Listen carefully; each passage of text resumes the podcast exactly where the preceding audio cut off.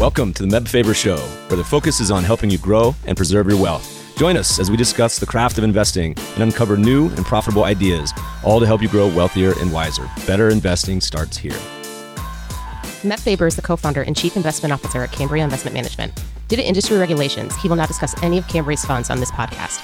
All opinions expressed by podcast participants are solely their own opinions and do not reflect the opinion of Cambria Investment Management or its affiliates. For more information, visit CambriaInvestments.com. What's up, my friends? Got a really fun show for you today. Our guest is Jeff Weniger, the head of equity strategy at Wisdom Tree. In today's episode, we're talking about everything going on in the market and economy in the world today. We touch on inflation and why Jeff first tweeted about rising food prices over a year ago. Then we get into the market and discuss the relationship between interest rates in different sectors, the recent outperformance of consumer staples versus consumer discretionary, and why Jeff is bullish on companies returning cash to shareholders.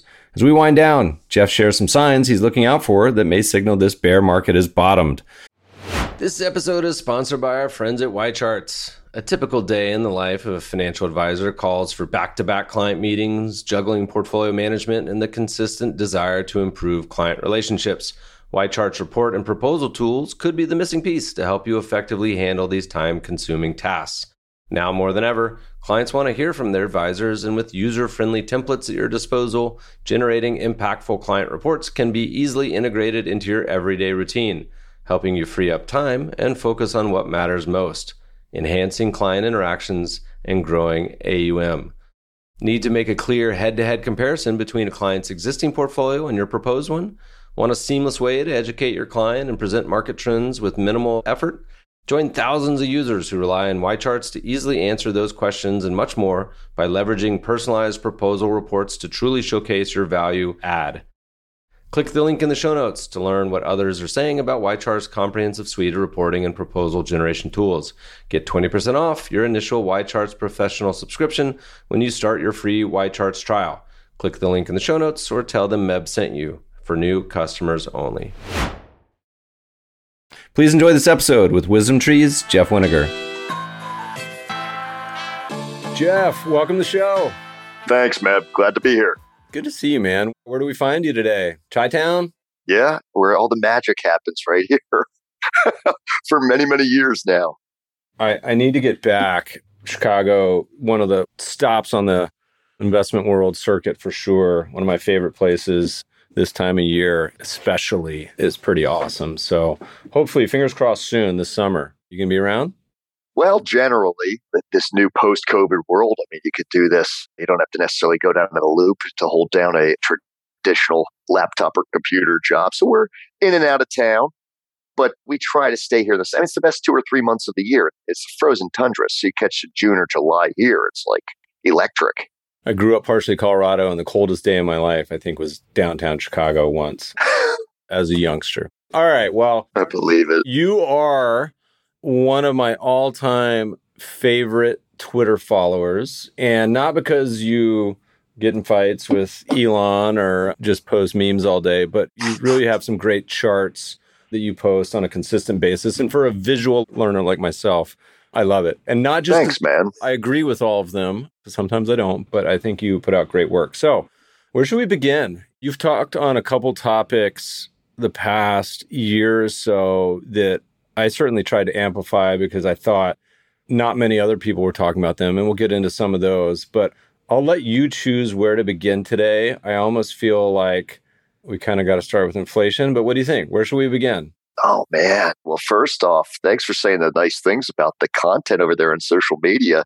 Look, if you want to start with inflation, there's no shortage of opinions here. It's certainly tied in with everything that's going on and the new prognostication of this market is whether or not we're slipping into recession. I think that will soon take the number one rank here in market priorities. Inflation just totally dominated for what would you say, the last nine or 12 months. Which is funny because for the prior, I don't know, 20 years, 30 years, it was not something that people really talked about, at least not in the United States. Talk about it elsewhere. Talk about it in Argentina and other places in the world, but not in the US. Other than at the beginning of my career, 06, 07, the oil price was zooming and people were getting pinched at the gas pump and we had housing tumbling and we were ready to get Bear Stearns to buckle those hedge funds and Bear Stearns itself back there in March of 08. That was really the only time we had a little flirtation with inflation before this. I mean, this has been out of the ballpark.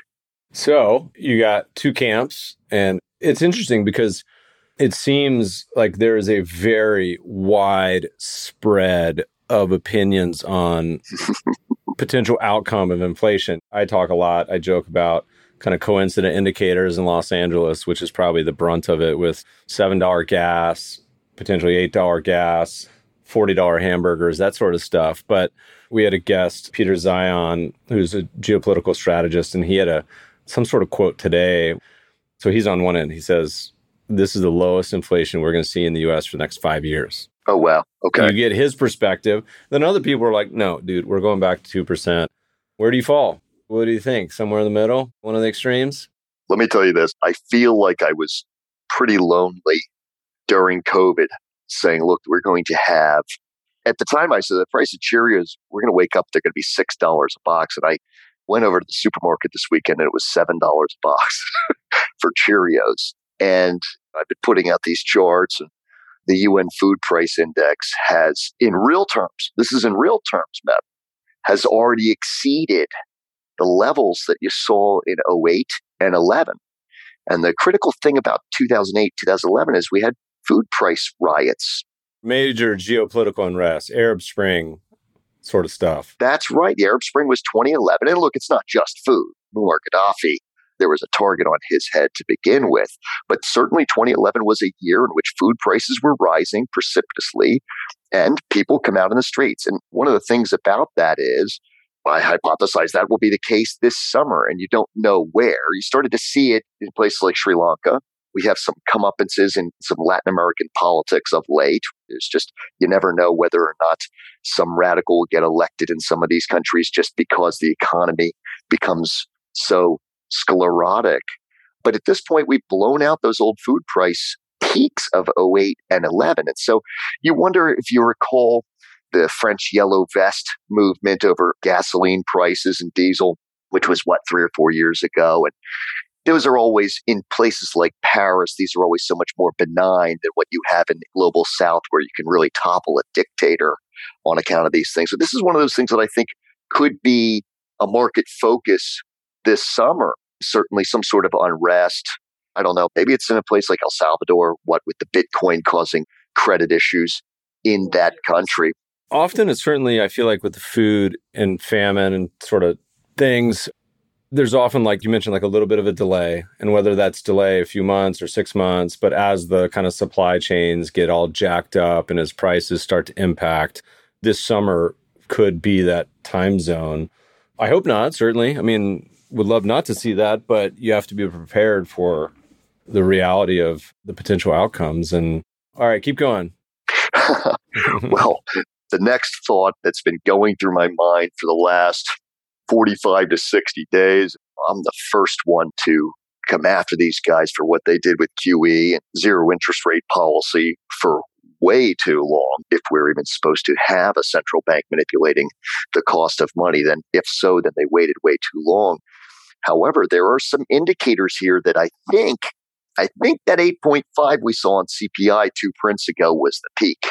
8.2 being the most recent. And if you just look at the data, and it's tough, Meb, I mean, because you can fall in love with your thesis, right? And some of us are predisposed to perma inflation or perma deflation because of our politics or our preconceived notions or even the way we were raised. If you're raised by someone who was saying, let me tell you about the inflation of the 1970s, I was brought up like that.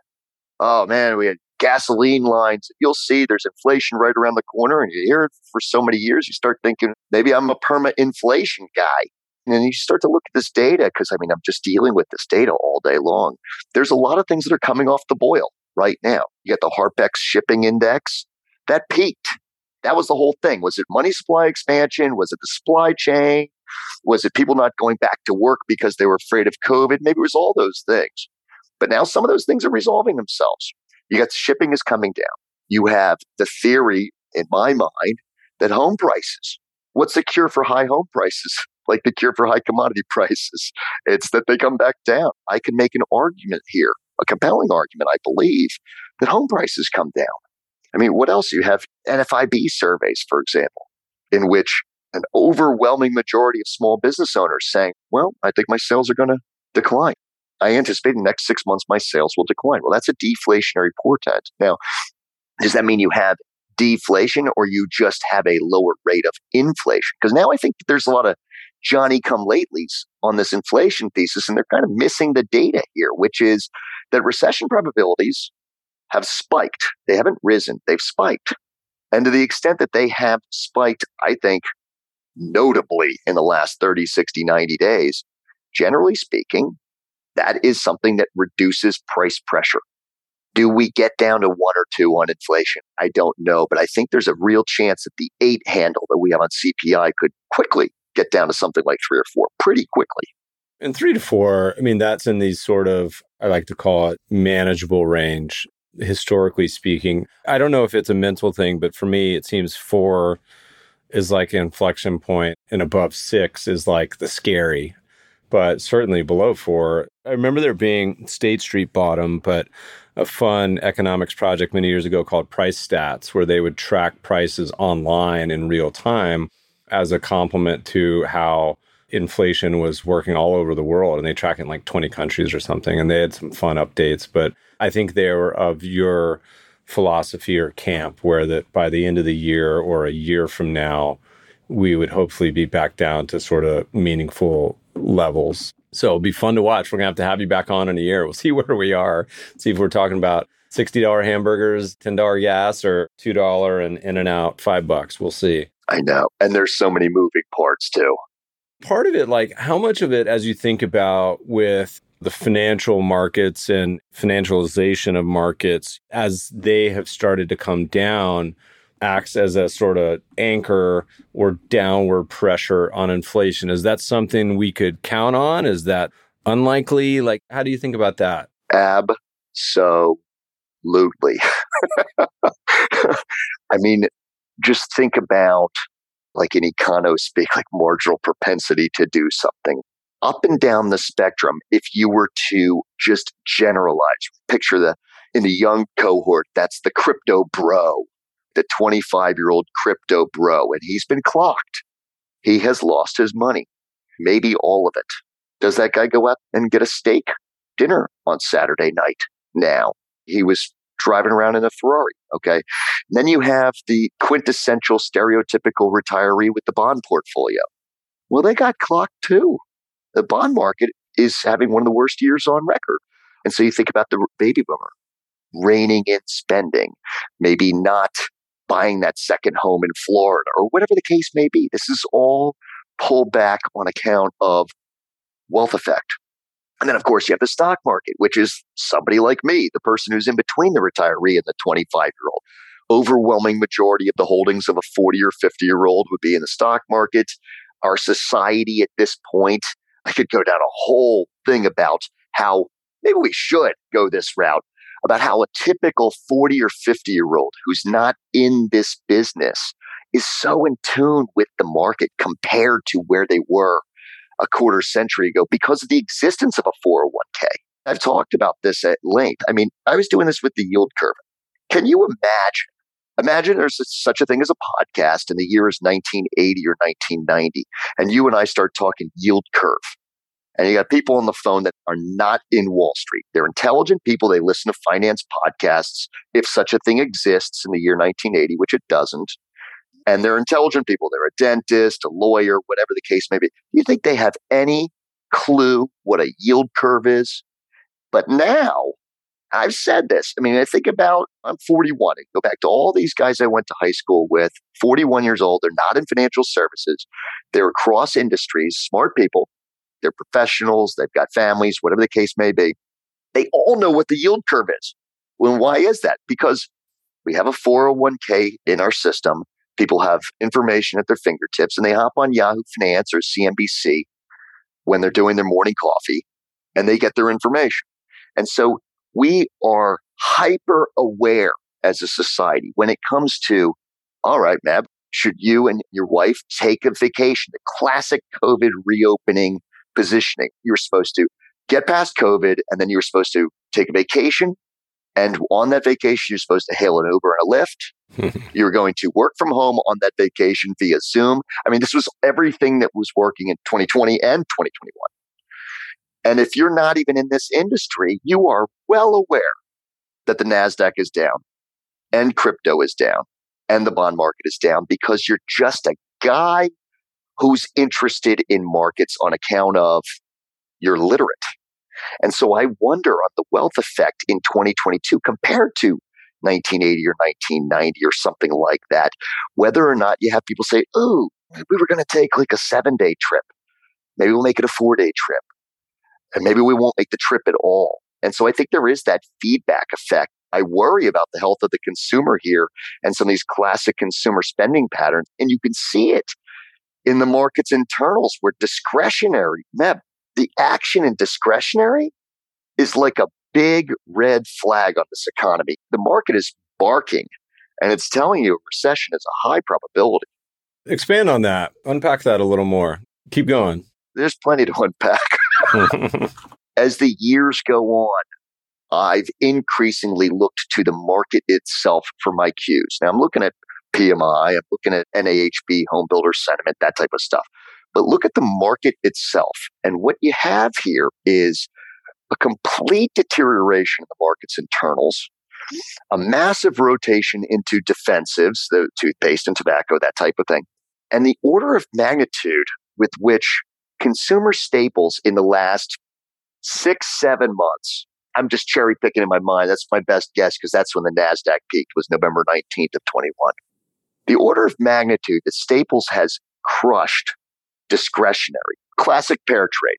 If you're bullish on the middle class, you should be getting long discretionary. And if you're bearish or defensive or concerned, you should be long staples. And that's how you would over or underweight. And that's classic. That is part of the value versus growth trade too. Staples is loaded up in value. Discretionary is loaded up in growth. And that's a big chunk of why value is beating growth this year. Notwithstanding the differentials between the financial sector and the tech sector between those two also. And when you look at the super spikes in a chart like discretionary versus staples or staples versus discretionary, just directionality one way or the other, we don't have much precedent for the boldness of this move. The other ones, just trying to think about when I was last looking at this data, was certainly the Gulf War, which is a minor recession. Morgan Housel was out there on Twitter saying something that I think is important. And it's classic Twitter, which is you're trying to get retweets. You're trying to call for either hyperinflation or massive deflation. This is what these people do. And then Morgan Housel said, well, what if it's just like a minor recession, like a down the road? And that would be the Gulf War recession, 1990, 1991, where it's not debilitating like Lehman. All right. Well, nonetheless, discretionary relative to staples, staples crushing it by thousands and thousands of basis points in the last six to 12 months. That's akin to something you've seen in the Gulf War recession, the Lehman recession, and the COVID move. So, what's important here, I think, and this is to me, you're always just trying to figure out where's my mind in terms of optimism or pessimism on important metric A or important metric B relative to street consensus. And we've gotten, fortunately for the Bulls, we've gotten to a point where there is some things washed out obviously you're down 80 or 90% on your Snap and your Zoom. And what were we looking at earlier today? Zillow. Oh, Zillow just, uh, it's like a, it looks like Mount Everest from the bottom to the top to the bottom. And so there's been obviously a lot of excesses. The idiots from the Reddit message boards have been washed out with all of that. But my concern is what this market action is telling us is the next thing to drop, if not with housing, maybe or housing, it would be the labor market. And that one, not a lot of people are talking about the labor market having a comeuppance here. And I'm increasingly concerned about it. Man, you hit on a few different things that I thought were important. When you were talking about Tudor Jones, it's not Tudor Jones, and it's not the quote I think you're looking for, but there's a good similar quote from Ned Davis where he talks about markets, but he's talking about price movements. And he's like, price is unique in that it's the only indicator that can't diverge from itself. You can have valuation of stock market, values continue going up, but he's like, price tells a story, whether you want to believe it or not. And a lot of the moves that we have may end up telling that story in hindsight. On part of the what's happened over the past year or two, as this trade has played out, it's a sort of a similar market regime. Bonds up, bond yields up, inflation and expectations up a lot of the growthier stuff you mentioned peaked over a year and a half ago. Many of those names are down 60, 80, 90. And a lot of other stuff has rebounded. You have a great chart, FAANG versus FAANG. You want to tell us what that is? You got the classic FAANGs that everybody knows Facebook, Alphabet, Apple, Netflix, and Google. And of course, they've all summarily changed their name. And so FAANG doesn't even apply the time to ring the bell on Facebook was once they had to trot out that ridiculous meta on them and the stock's down 50 or 60 Once you change your stock, your equity name, run for the hills. And of course, Google had to change it to Alphabet. It's just like such hubris to do these things with your stock. And then I went through and I said, look, here's this other group of fangs. It's like some bank, First National Bank or something like that. One of them was a defense contract. Maybe it was the N, maybe it was Northrop Grumman. I'll tell you exactly what it was. Hey, what was it? It is First Energy, Altria, American Electric, Newmont, and General Mills. Oh, Newmont. Newmont being either the world's number one or number two gold miner and First Energy. And what did we say? It was Anglo American? What was it? First Energy, Altria, American Altria. Electric Power. Altria being, again, that's the tobacco with Altria holding up on account of it's been that type of thing where the necessities or the things that you would purchase through a recession continue to hold up strongly at the expense of the darlings of the prior bull market. And that is something that I think is very, very important. And you have these market rules of thumb that some people would mention. Jesse Livermore would mention it 100 years ago. And it's not easy sometimes. I'll give you an example. I mean, you had the bull market, it starts in March of 09. And these notions are you have leaders in a bull market. And then once a bear market arrives and a new bull market comes thereafter, you are supposed to have different leaders. Okay, so you have a bull market that starts in March 9th, 2009. And then let's say that it ended, what, February 19th of 2020 with COVID. And then you have a six week bear market to March 23rd of 2020. That is a bear market there is supposed to be a new group of leaders that come out of that, but it wasn't such, I don't know. I mean, six week bear market. Maybe it was so quick. Nobody even had any time to think about it. Everybody's worried about COVID because it's the first quarter of 2020 back at the time. And you come out of that, it's boom, it's still Facebook and it's still Amazon. Although you started to notice some weakness in that stuff in 2021, almost like it was trying to get the last gasps of perpetuating the 09 to 2020 bull market and make it push into 2021. And the next thing you know, you look up, pull up some of the charts on some of those on a two year. Amazon comes to my mind immediately. That one's been dead money for, I don't know. I'm looking at you. You're looking at a computer. 18 months, Amazon's been dead. And then, of course, now rolling over. It was sideways choppy action for a while in this stuff. But when you think about big, massive memorable situations like 73, 74, and the Nifty 50 got taken out. That was the 50 stocks you're supposed to own forever. And you come out of that and you're in the mid 1970s and you really shouldn't be engaging the Nifty 50 per se. Although Jeremy Siegel over at the shop says if you had bought the Nifty 50 there, you would have been okay if you held it for 15 or 20 years. You just got to hold it for a lifetime. 15, 20 years. Come on, Jeff. You kidding me with this audience? Who holds stocks or investments that long? Nobody. well, I know it. That's one of the issues with the reality that we're all human beings and we have bills to pay and we have emotions and we have our own history. We have our own belief systems as to how intelligent we are relative to the public. And I actually don't even think super high intelligence is what you want. I think you just need above average intelligence to be good in the market because you have to have a feel for the way people think and what they're going through and the decision making process that people have. Because I think going back to that stuff we were talking about with COVID reopening, and maybe you don't take the seven day vacation or something, you have to try to think about like how would a normal person think. You don't want to have like 160 IQ, I don't think. Maybe you can't identify with it. So who knows? But here's the thing you ended a major, infamous bull market in March of 2000. And when it was time for a new bull market to commence in October of 02, it was a completely different basket. I mean, diametrically opposed. At the end of that bull market, the 1995 to 2000 window was all large cap growth. Of course, they're large cap because they were just bid up so high.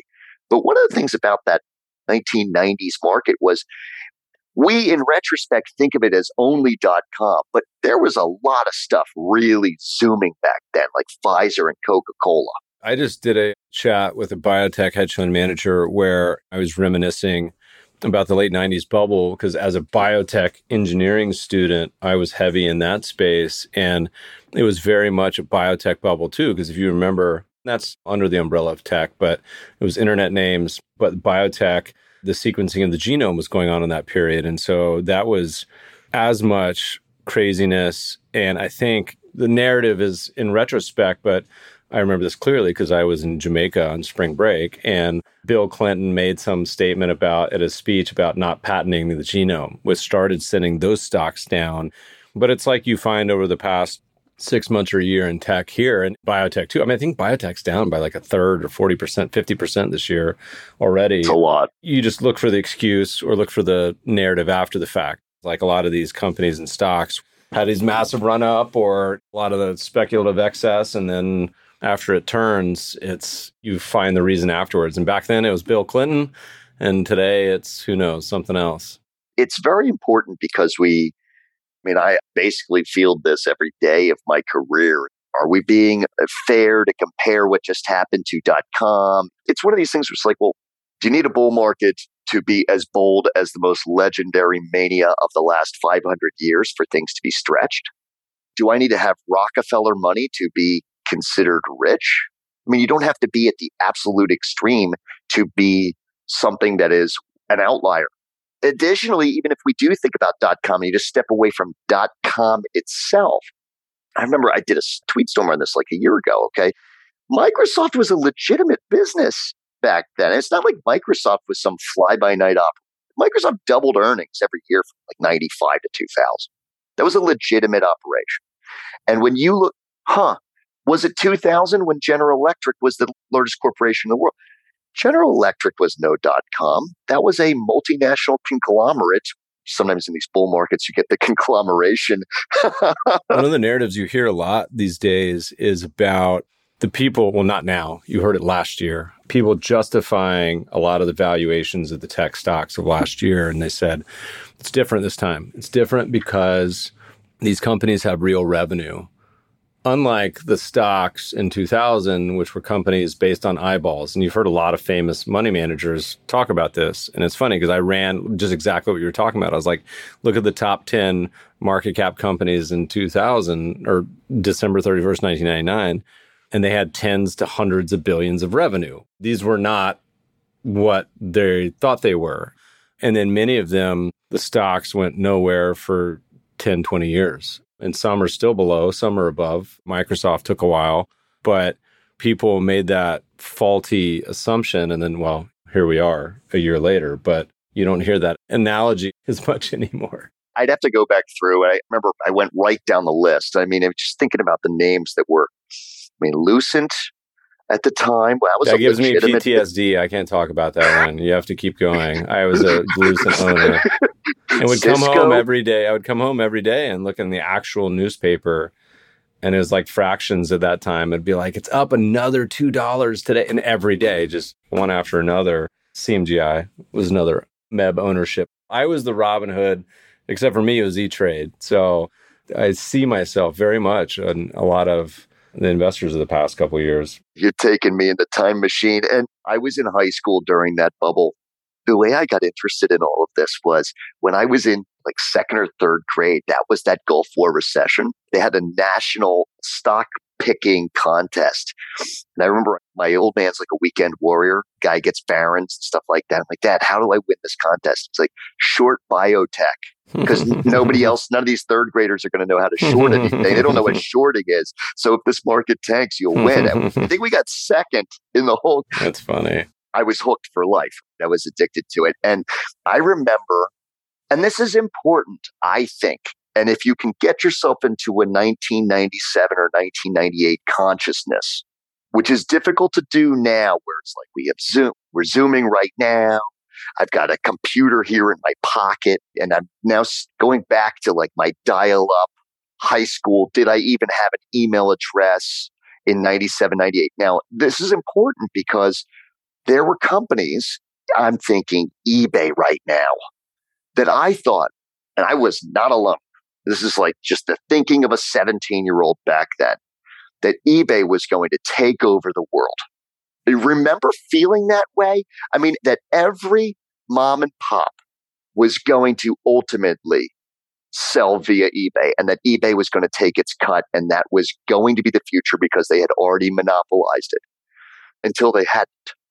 And now eBay is one of those companies that has fallen by the wayside and has been a disappointment over the last quarter century.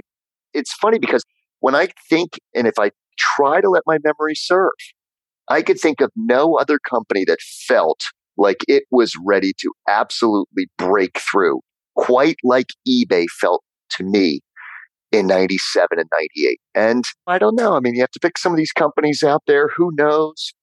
How about the street's perception going back to General Electric? What the street thought about Jack Welch 25 years ago? Same thing. That company could do no wrong until it fell by the wayside. So I think we're starting to kind of feel that now in things like the S&P 500 growth, where they are great. There are great business models dominating the S&P 500, great businesses, profitable businesses, good companies. You want to work for those companies.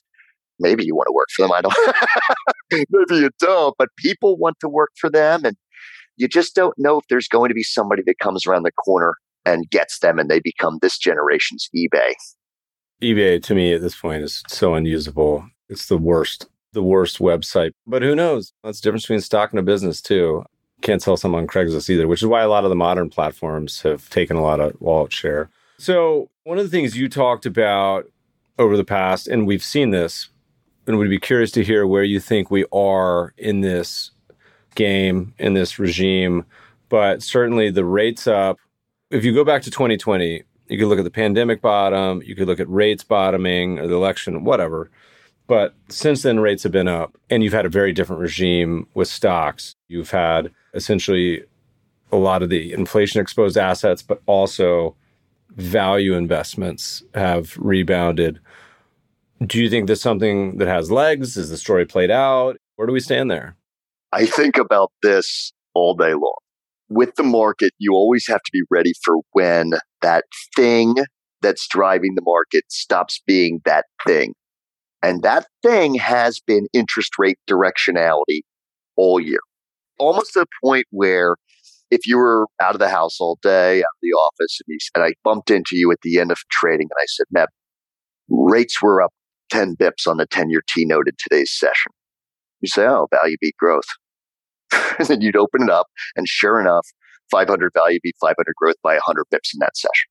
That's all that matters. And then the market gets hooked on these things until one day the rationale for whatever is the winner or the new thing on the street morphs into something new, a new rationale.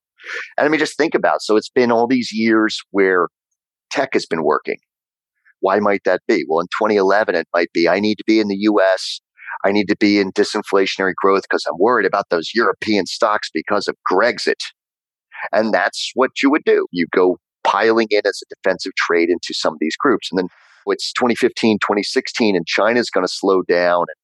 Okay, so US dollars for that reason. And then next year, it's some other reason why you're claiming you need US dollars. And it's just, well, just because you want to be built up on dollars. And that's what the market wants sometimes. And I think right now, we'll have to see how long it goes on for. But right now, so long as the thesis of the viewer is that rates will be rising from here, then value is on.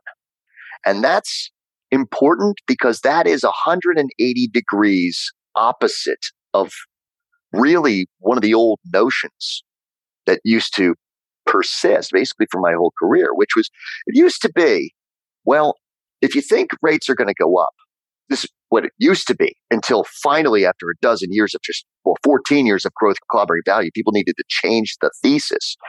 The thesis was all right, I think rates are going to go up, and I want to underweight utilities, REITs, staples, healthcare, divs. And if I think rates are going to go up, I likewise want those other things like discretionary was the old theory. And the reason because rates rising means the economy is entering some sort of expansion. And if they're going to have some expansion, that's why rates are rising. You don't want utilities.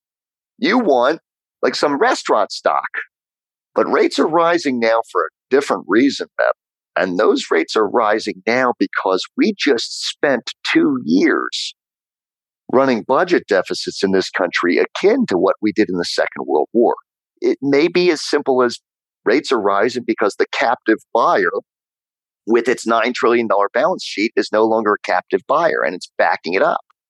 And now the market has developed a new story. And this is important because why? Why is this sudden discounting of future cash flows on unprofitable growth suddenly become the number one topic of polite Wall Street conversation. I get it.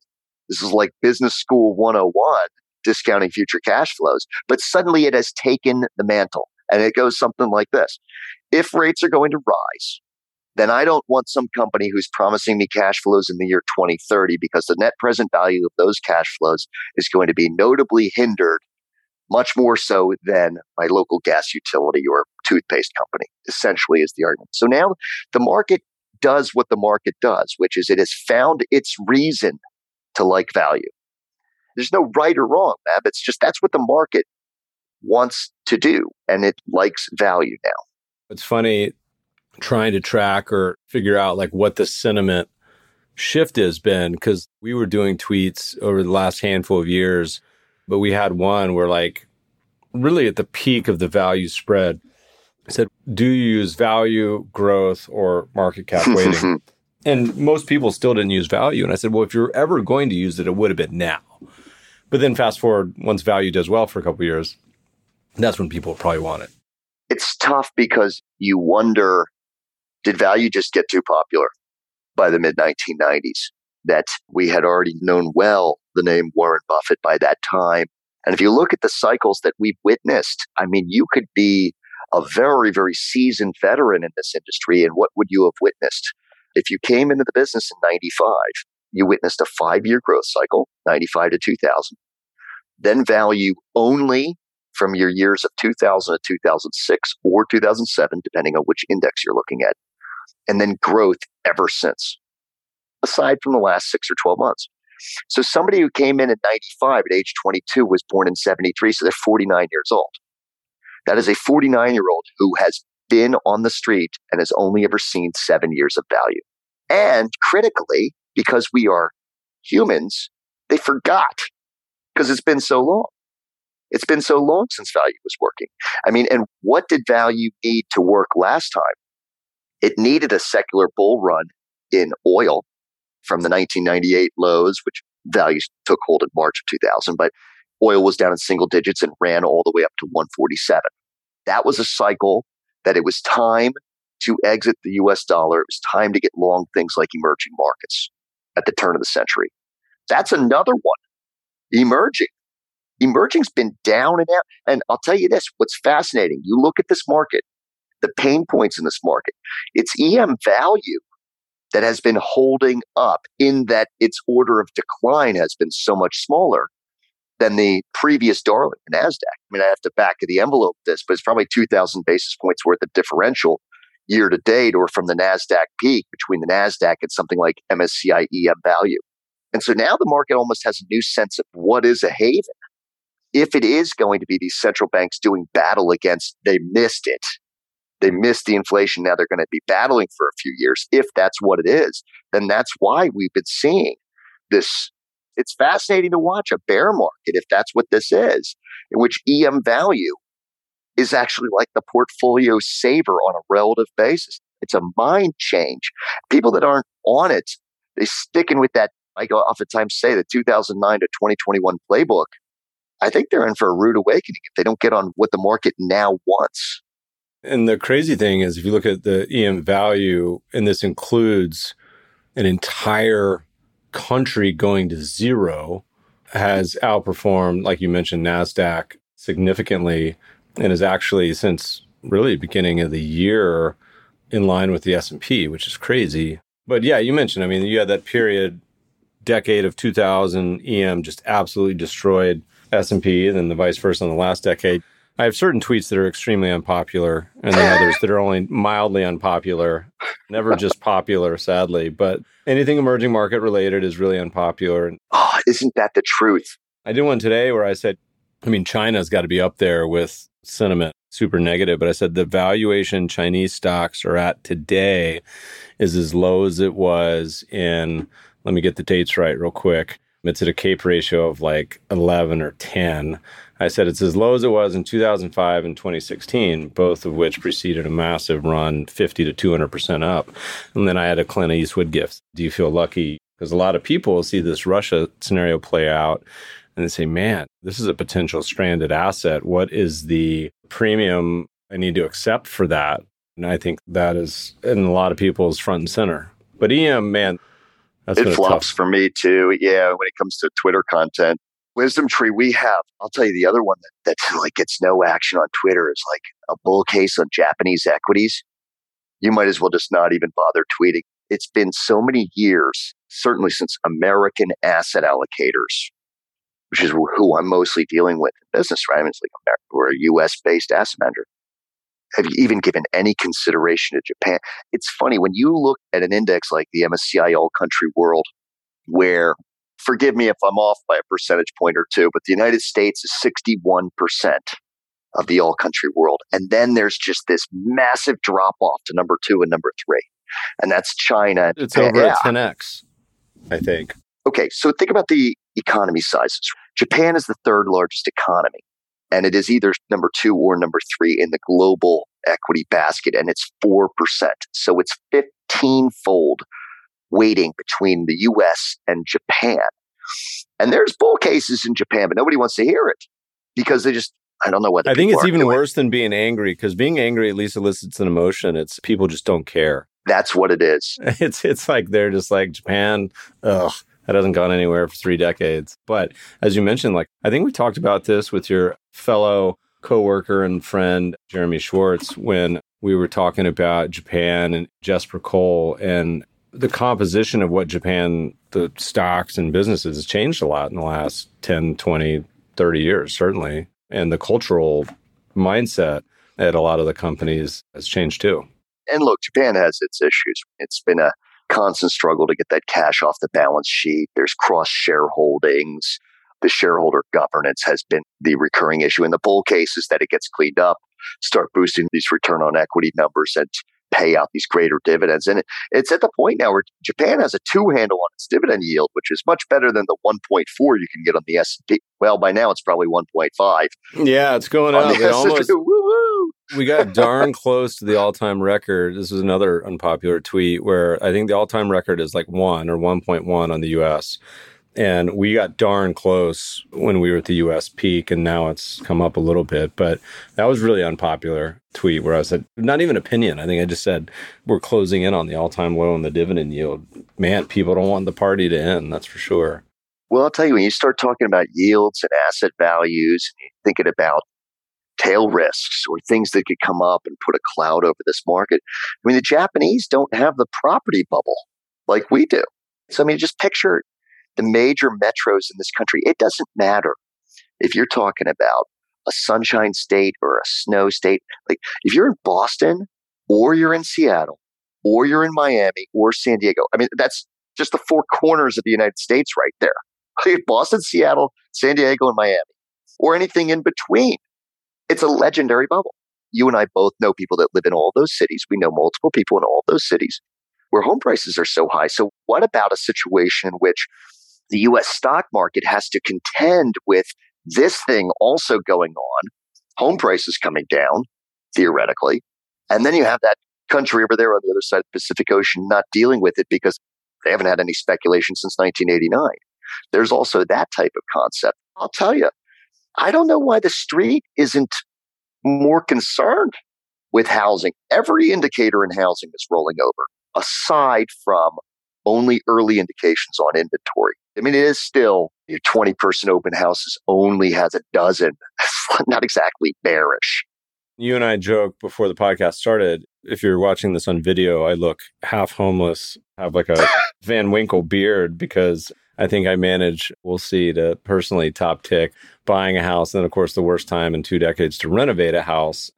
I'm a great contrary indicator on the timing of some of these personal finance life decisions. So, but you know, it's funny because one of our very first podcast guests, I think it's darn near five years ago, one of their thesis was talking about Canada real estate bubble and how oh. to play shorting that. And then four years later, here we are. It's only gotten crazier to the point where Canada proposed legislation, or I think enacted it, about not letting foreigners buy certain real estate. And so Australia and Canada is kind of like a well known craziness, but these things can last a lot longer than we think. And then eventually, when they turn, but it certainly feels like a turn in a lot of these investments and idea, at least anecdotally, as well as some of the data as well. But I have personally a lot of experience with friends just being totally priced out of the market and all the craziness going along with, like you said, 40 bids as well.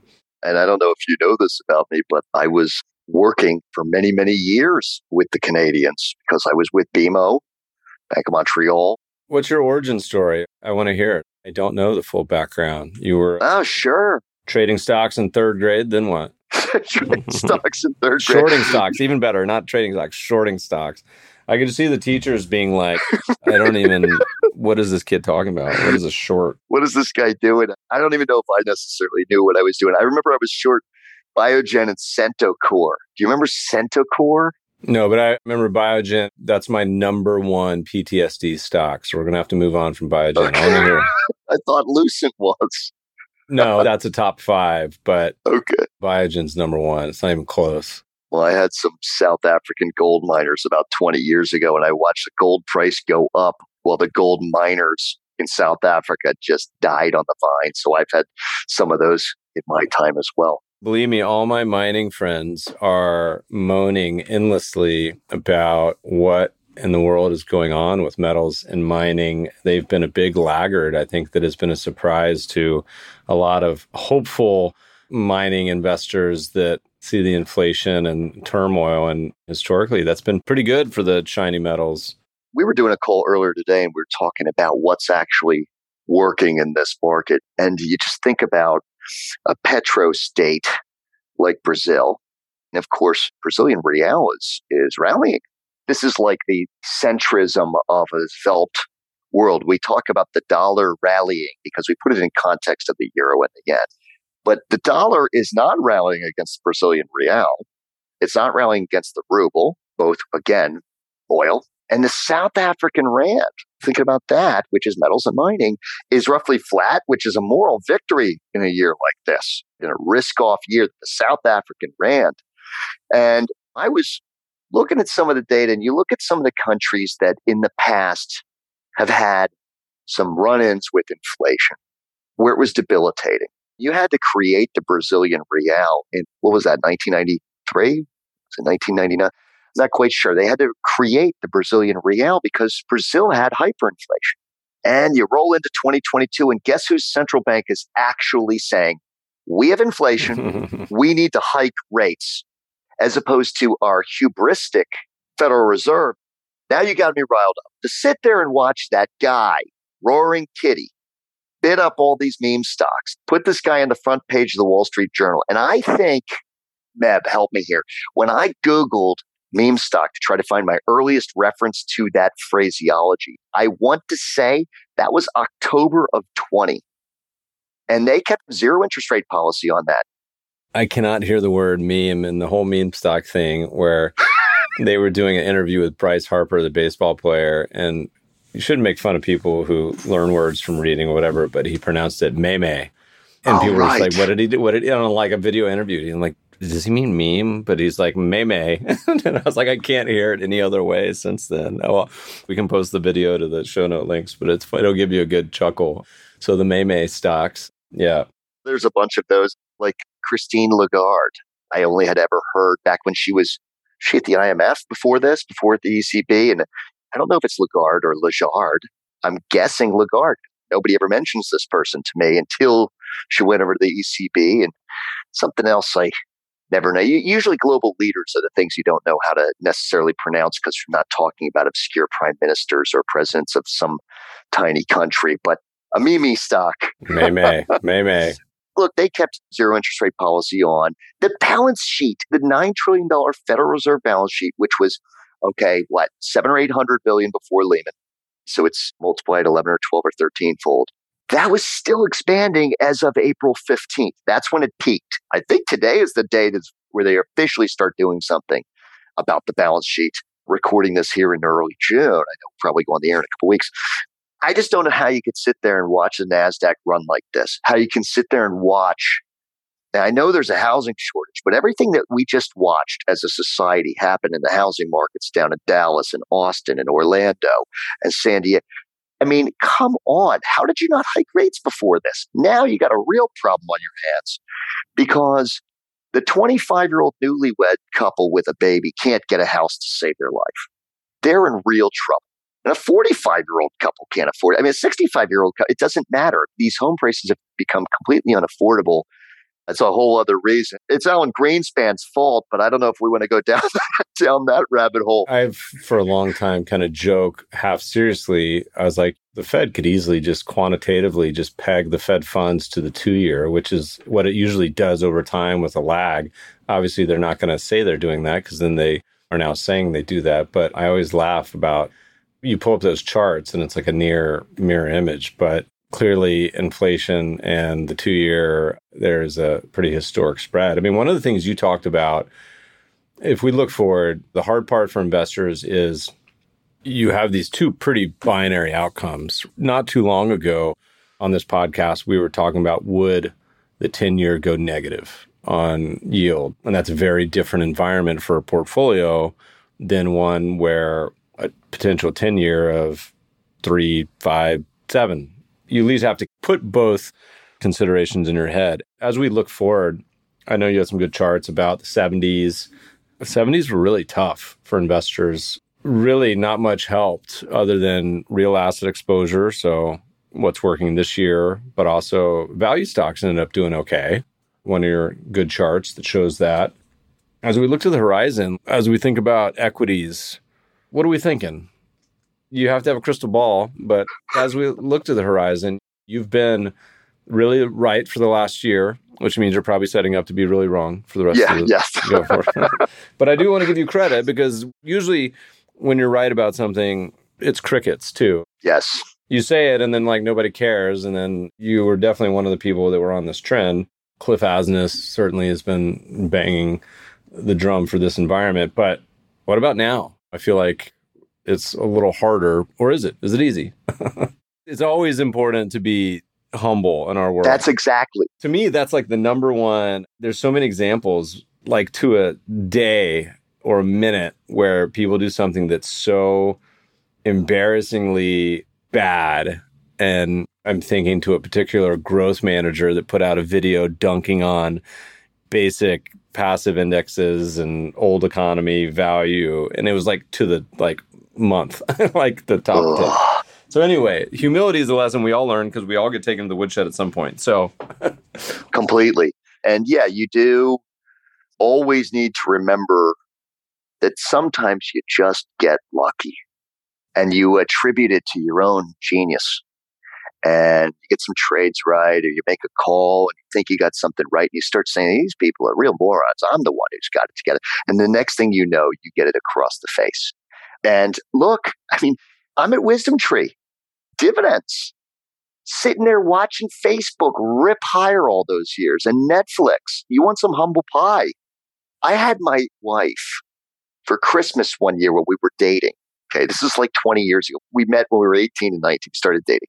She gave me Graham and Dodd for Christmas. Okay, so this is like Christmas of 01. In retrospect, reading Graham and Dodd was probably the worst financial decision I ever made because last 20 years I've been in value.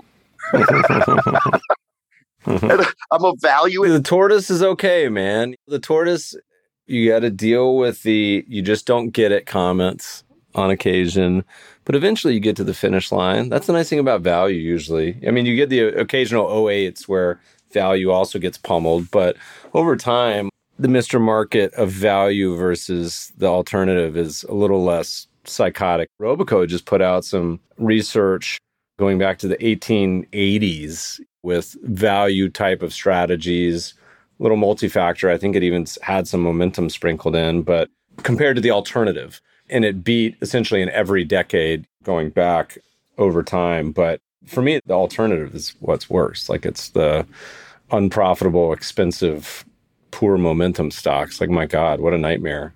but occasionally they rip your face off. So that's the way it has to be. Well, and you think about when do you get contacted by your friend? They've got something they want to tell you about, like a hot new cannabis thing, something like that, or this company's going to come up with the next Alzheimer's breakthrough. And some of those hit, and many of those don't. And nobody ever says, hey, let me tell you about this great company that's making drywall. it's just six or seven times earnings. There's some of that. There's an impatience that people have. And value investing is all about owning those types of companies that are not really, you don't walk into a cocktail party and brag about them. You're buying them because it's a stable business.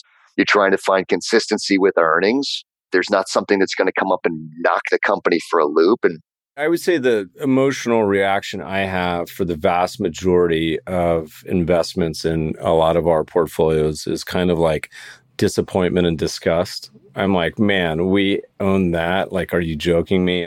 That's the beauty of being a quant, ladies and gentlemen, is you don't have to have the emotional attachment. In fact, you don't even have to know what's in the portfolio. You just have to let the computers guide you. Well, I'll tell you, shareholder yield. I mean, you've seen my stuff on that. And it's interesting because there's a part of me thinks that that is where the industry may go in terms of classically, oh, I'm an income investor, give me dividends. I think it could at least achieve a chunk of that business industry wide. Shareholder yield being the sum of the dividend yield plus the buyback yield. I know you play there. We play over there at WisdomTree as well. And I don't know that buyback yield gets the attention it deserves because it's not, it's kind of a calculation people don't really know. It's kind of really only took hold in the last three or four decades. And so you don't have the hundred year histories. Like you could pull up hundred year data on S&P 500 dividends and have at it. Can't really do that on buybacks. I'll tell you, a buyback program intuitively will keep a wild CEO in check. I know that you've committed that you're going to buy X billion dollars worth of shares back from us over the next 12 to 24 months, I don't think you're going to make some foolish acquisition because you won't have the capital to do it. The stock market's riddled with stories of foolish acquisitions. Oftentimes, those acquisitions are made during the good times. Is it Ben Graham? Maybe it is Graham. I read enough Graham and Dodd. Maybe it is him where he says, what is it that he says? Something like the greatest losses in the market were people buying inferior assets in the good times, or something like that. And that's what happens oftentimes is like, ah, I got a few billion dollars in cash sitting on this balance sheet. Let me go acquire somebody. And the year is 1999. The opposite is equally as important in my mind. The buybacks are all well and good, but it's also that you're avoiding the serial diluters. So the companies and tech is super guilty of this, but are just issuing new shares hand over fist all the time and diluting you, whether it's management or employees or just raising capital, whatever it may be. So you kind of get both sides. I mean, the value part of that discussion, I think, is simple. Like everyone gets buying something cheap, but it's also you're avoiding the expensive. So the past year, avoiding stocks trading above 50 times price to sales or 100 would have helped you, not just that you're investing in the cheap. And so I think both of those are equally as important to think about over time on selecting investments. I love that you brought that up. It's this concept that I oftentimes bat around, which is maybe it's not so much what I make sure that I do own, but what I make sure that I don't own. The old stuff where you have $100 worth of capital, you endure a nasty bear market like 1973 74. So you're down to 50 cents on the dollar. And then now what? Now you're psychologically beaten down and you're supposed to stay long stock market, even though you just lost half of your capital. And then it takes you a while to get back to even because you got wiped.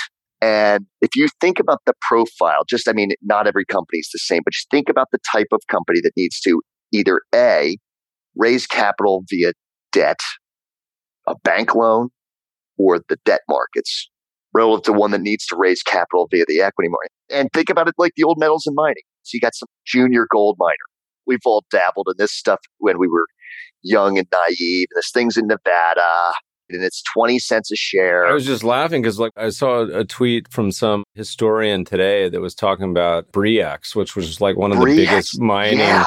But I was laughing when Brex, the credit card company, decided on their name. And I'm like, man, you guys are coming awfully close to the sun here, Icarus, on naming your company after one of the biggest frauds ever. It's like if you were like, you know what, let's start a company today called Enron and be like, let's probably do something a little different. Enron. Like, what was it in office space? What was the name of the company?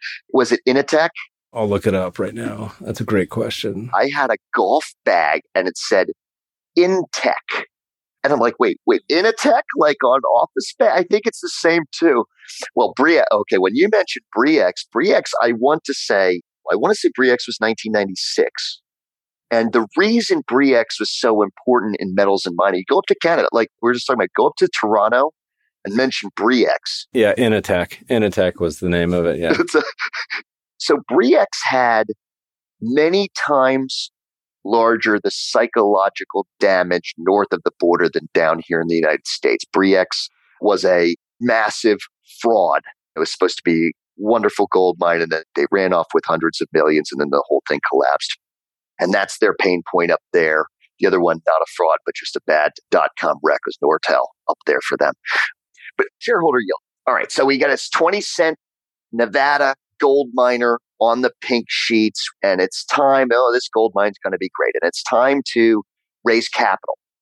Debt markets aren't going to give that. Com- you must dilute the shareholders. There's no bank loan coming. It's an equity issuance. That's how the pink sheets type companies raise capital.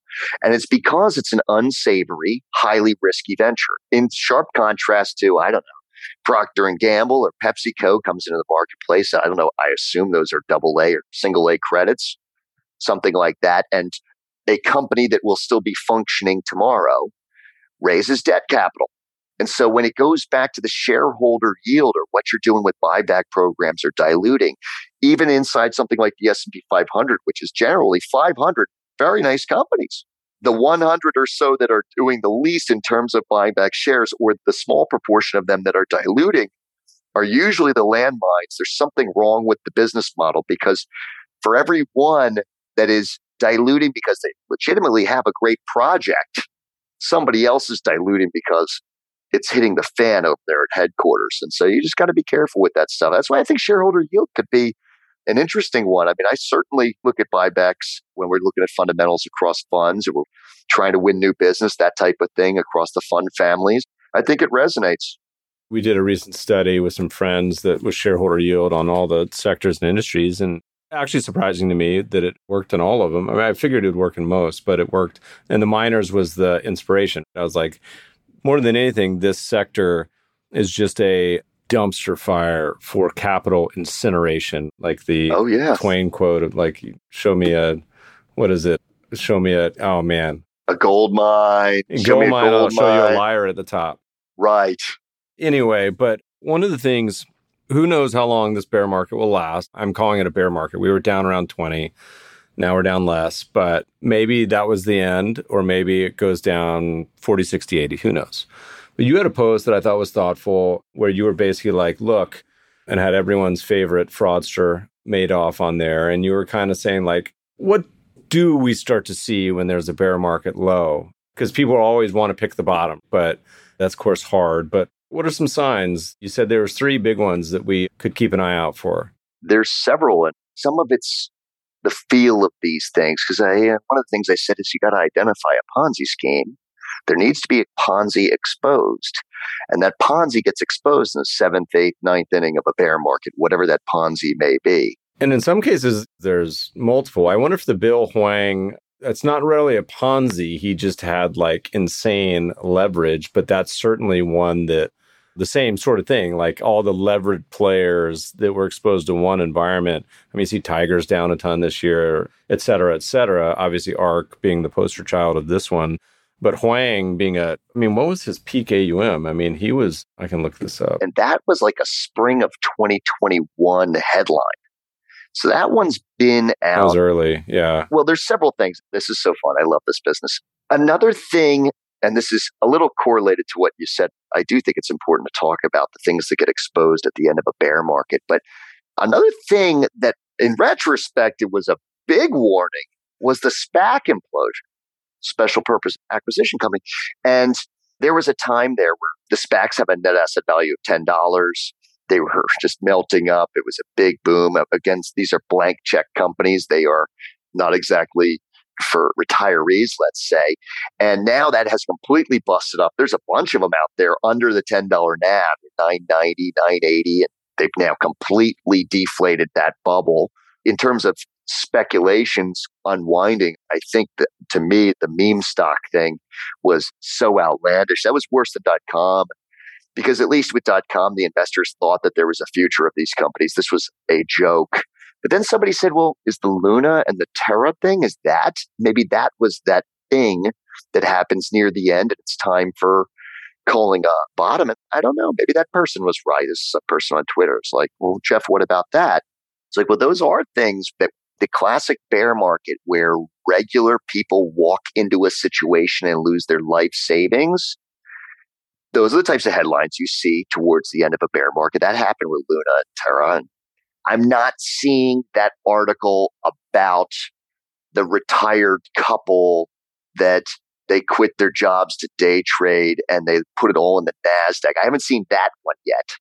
Another thing, and this all presupposes that you're in a legendary bear market too, like 1973 74, like 2000 to 2002, like 07 to 09 Lehman. How do you claw out a bottom? And what I was saying in that was there's several things. One is you'll usually towards the end of it, you'll get the government will come in to do something. The government's going to help. and the one I cited was Jerry Ford coming in with the employee retirement ERISA which is kind of like a pension protection. And that's like ring the bell on the market low because I think that was in the autumn or winter of 74. It's like time to get long stocks.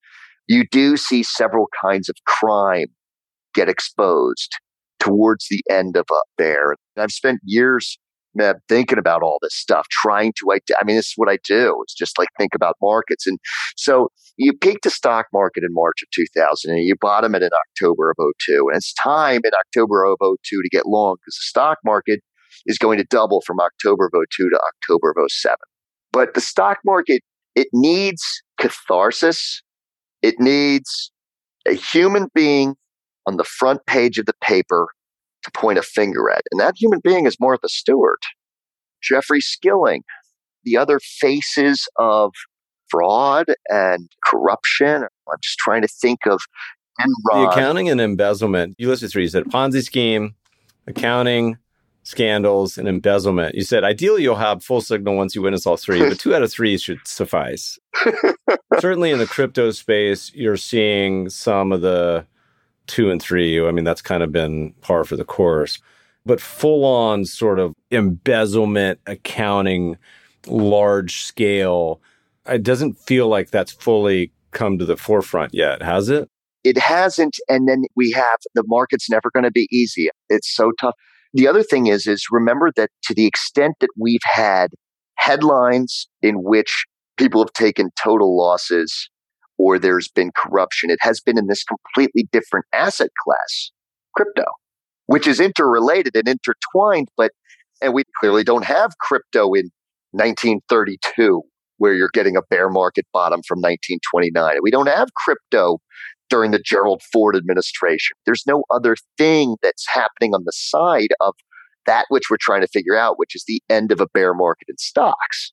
Because most people don't have Ethereum or Bitcoin still.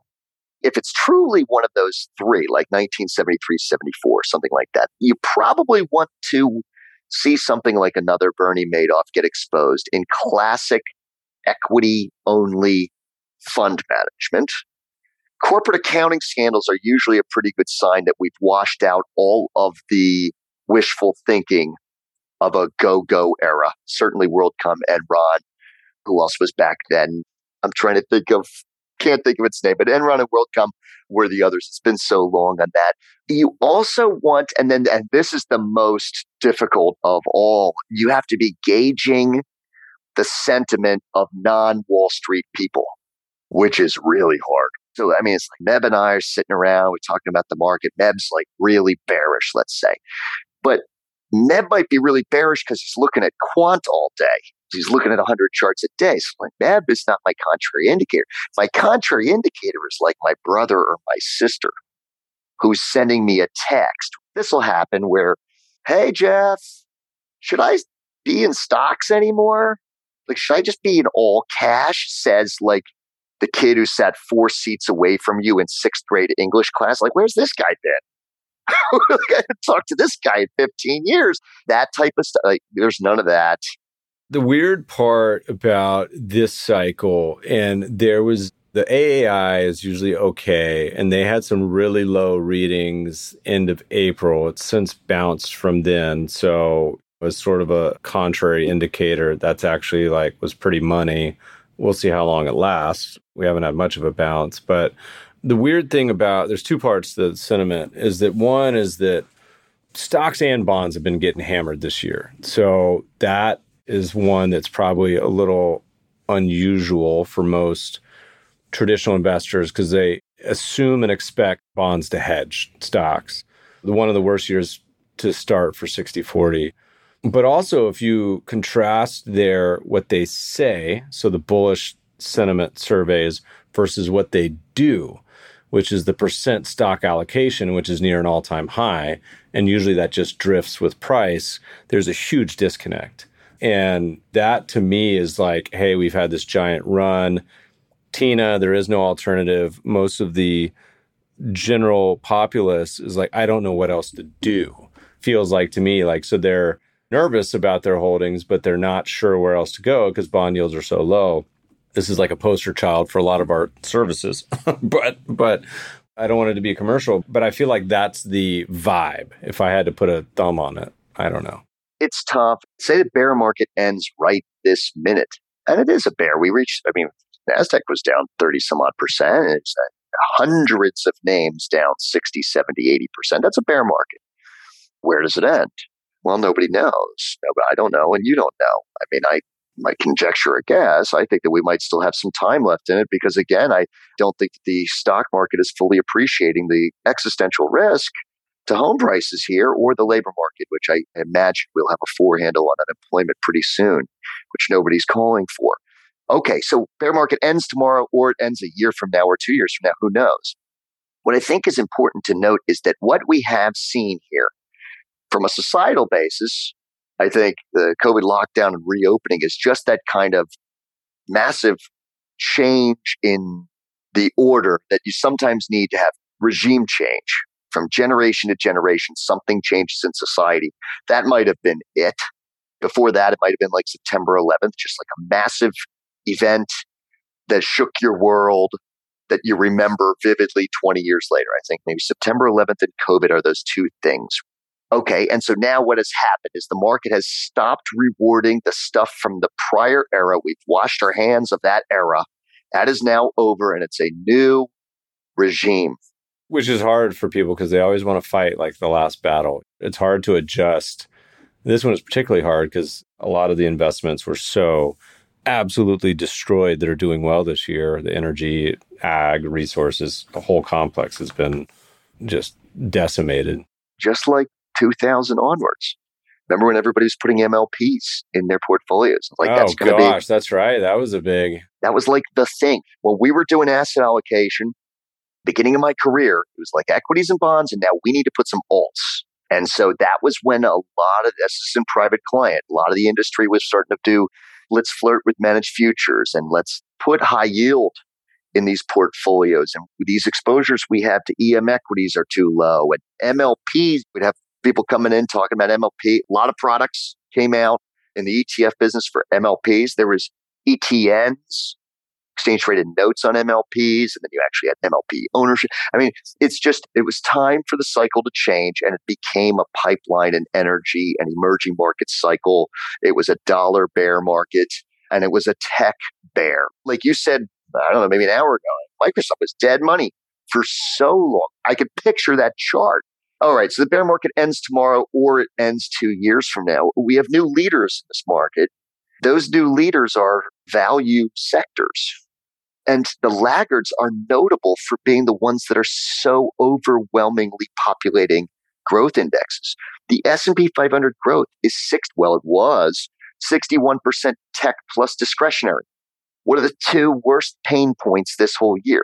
When you come out of this in a new bull market that starts a day from now or two years from now, the new leaders are not tech and discretionary. Now they can catch bids on a bear market rally or relief rallies, or they might catch windows of time, just like in the last 14 years, value had some six and 12 month windows where it was kicking butt.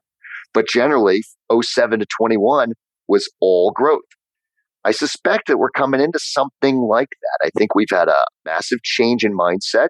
And I also think that we might have already reached that point here where there was a critical mass of people that have gotten so burned in speculative assets, whatever that may be, COVID vaccine companies like Moderna, maybe something like that, or unprofitable tech like classic Russell 2000 growth spec stuff. They're not looking to get long those names anymore. It's like these people that were day trading back in 98, 99. Like they missed that whole bull market coming out of that. And that's the thing is you got to make sure you got to know your own mind. You got to know what kind of loss you can take to keep playing this stuff it's one thing to say we're going to hold stocks forever and that's the objective, but then you know that person that sells the bottom because they could take a 20% loss or they could take a 30. They don't actually know themselves. They could take a 40, but they took a 50 or a 60 and now they're out for good. And now they're sitting in cash when some bull market commences. It's tough. So, as we look out to the horizon, what else are you thinking about? Are you excited about? Are you confused about? Are you scared about any of these emotions? What's on your brain as the summertime Chi Town vibes rain down on you? what else are you thinking about? I'll give you some ideas. You tell me where you want to go with it, Matt. Great. I think there's a fighting chance the U.S. birth rate could end up surprising to the upside. Ooh. Yeah, I don't know if I'm sure about it, but I at least think it's got a shot. That's just personal experience. Why do you estimate that? Okay, for one, remember, in order to have an upside surprise, all you have to do is exceed the consensus. You don't have to be a hero. XYZ Corp, the street sees 22 cents of earnings at the earnings report. I only need it to be 23 cents for me to be an upside surprise. I don't need to be a hero and say it's going to be 50 cents. Well, there isn't a demographer that I know of that is sitting here and looking at the Jessica and Jeff Weniger experience of working from home and saying, oh, maybe these people might have more kids than they would have had in 2019. I can't begin to tell you among the laptop class what this has done to our work life balance. I'm in my house right now. I don't know if the baby is sleeping on this side of the wall, but he might be. Everything that you make is a decision is based on the costs and benefits. Think of having an infant or a toddler or an 18 year old. It's tough. And we ended up with a number of kids in this household. And I think that it has been notably easier to have, in this case, we have four kids, than it was to have one kid when I had to go down there on the train every day down to BMO years ago in a classic office job with scramble and trying to get on the red line, which is our train here in Chicago, trying to get on the brown line to make all of this work. Whereas instead it's like, hmm, kind of easy. It's kind of easy. Like what does she say? We get like kindergarten graduation on Friday. I will be able to attend that. Why? Because my employer, WisdomTree, knows that I'll get my stuff done if I'm out of here on a Friday morning from 9 to 10 a.m. It's cool because I'm making up for it on Saturday and Sunday. That is a notable thing. The other thing is, is at some point, do you get to a bottom where we've always said that it has been the increasing wealth causes the birth rates to fall? as we've seen throughout all societies. But is it that we just reach a point where it no longer is that driver And it's much more along the lines of the logistics of actually managing this extra job in the household, the diapers and the bedtimes and all those things. And I'll say this one final thing. For me, the most difficult thing for me when these various children were in an infant stage was functioning during business hours in a physical, be there and attend the office setting when I didn't reach any REM sleep the prior night. Trying to function as a total zombie. PMI leads this by six months and therefore you know, it's like trying to get all that stuff together. In contrast to the complete elimination of the commute for tens of millions of these people alone changes the productivity and the, I guess you could say, the degree of misery when you are sleep deprived. I think it's a game changer. So, I, look, do I think it's going to go moon shooting? I don't know. But I think that we should not necessarily say it will permanently stay low. It is inflationary, it is bullish over these 20, 25 year time frames. It would be the opposite of the deflationary case of case in point being Japan with its 1.3 babies per woman birth rate. That's an optimistic way to start to button down the end of this conversation, Jeff. Was it BS? No, I mean, you like it? I've heard both sides of it. The depopulation is a big risk, but I mean, come on. Humans, they just need to procreate a little more. No one can be against that. What's been your most memorable investment over the years, other than your third grade biotech short? what comes to mind? Good, bad, in between. That's probably the most memorable. The ones you remember the most are the ones you get burnt on. And what's the old thing where the psychological pain of a loss is twice as brutal as the victory of gain and the benefit of the gain? I remember it was like 20 years ago, I nailed that gold bull market and I didn't make a dime. I had a bunch of individual names down South Africa, as I was pointing out there. Durban Roodepoort Deep, which is now, I think, DRD Gold. And I had Harmony and pull up the charts of those things from 20 years ago, right around the turn of the century. And I was like a gold bug back then. I really thought the dollar was in for tough time, and it was. And that's a good example. I've heard people through the years say, like, I nailed the thesis and I didn't make a dime. Look at China. China's going to come on and become a world power. It's going to be the number one or number two economy. You'll see. But if you invested in China in the last 20 years, you didn't make as much money as if you just bought the S&P. So you nailed the thesis and you got it wrong at the same time. So, hey, the markets aren't easy, Meb. no, timing is tough. People want to follow you, your great charts. What's the best spot? Twitter, work, elsewhere? Where do they go? Yeah, I'm on Twitter. I'm on Twitter. It's Jeff Weniger. If you can ever spell that, it's W E N I G E R. I don't know if it appears on the screen. We're writing blogs over at WisdomTree and then longer form pieces, the market insights. I got one coming out. When are we going to publish that? It's a little grizzly on housing. It's kind of cool. That's one Good. of the great things about WisdomTree is they let us talk about things that are topical that are not just pushing ETFs on people, just talking markets. I'm going to start doing some content on LinkedIn. I think I'm going to tie the LinkedIn in with the Twitter. Maybe I'll ask you since you're like a social media guru whether you think that's a good idea. But yeah, the blogs, market insights, and Twitter, and its value, it's dividends, awesome. it's macro, all that stuff. We'll put a show note link on mebfaber.com forward slash podcast listeners for all those links as well. Jeff, this has been a tour. Thanks so much for joining us today. Awesome, Meb. Till next time, I guess. Podcast listeners will post show notes to today's conversation at mebfaber.com forward slash podcast. If you love the show, if you hate it, shoot us feedback at the mebfabershow.com. We love to read the reviews. Please review us on iTunes and subscribe to the show anywhere good podcasts are found. Thanks for listening, friends, and good investing.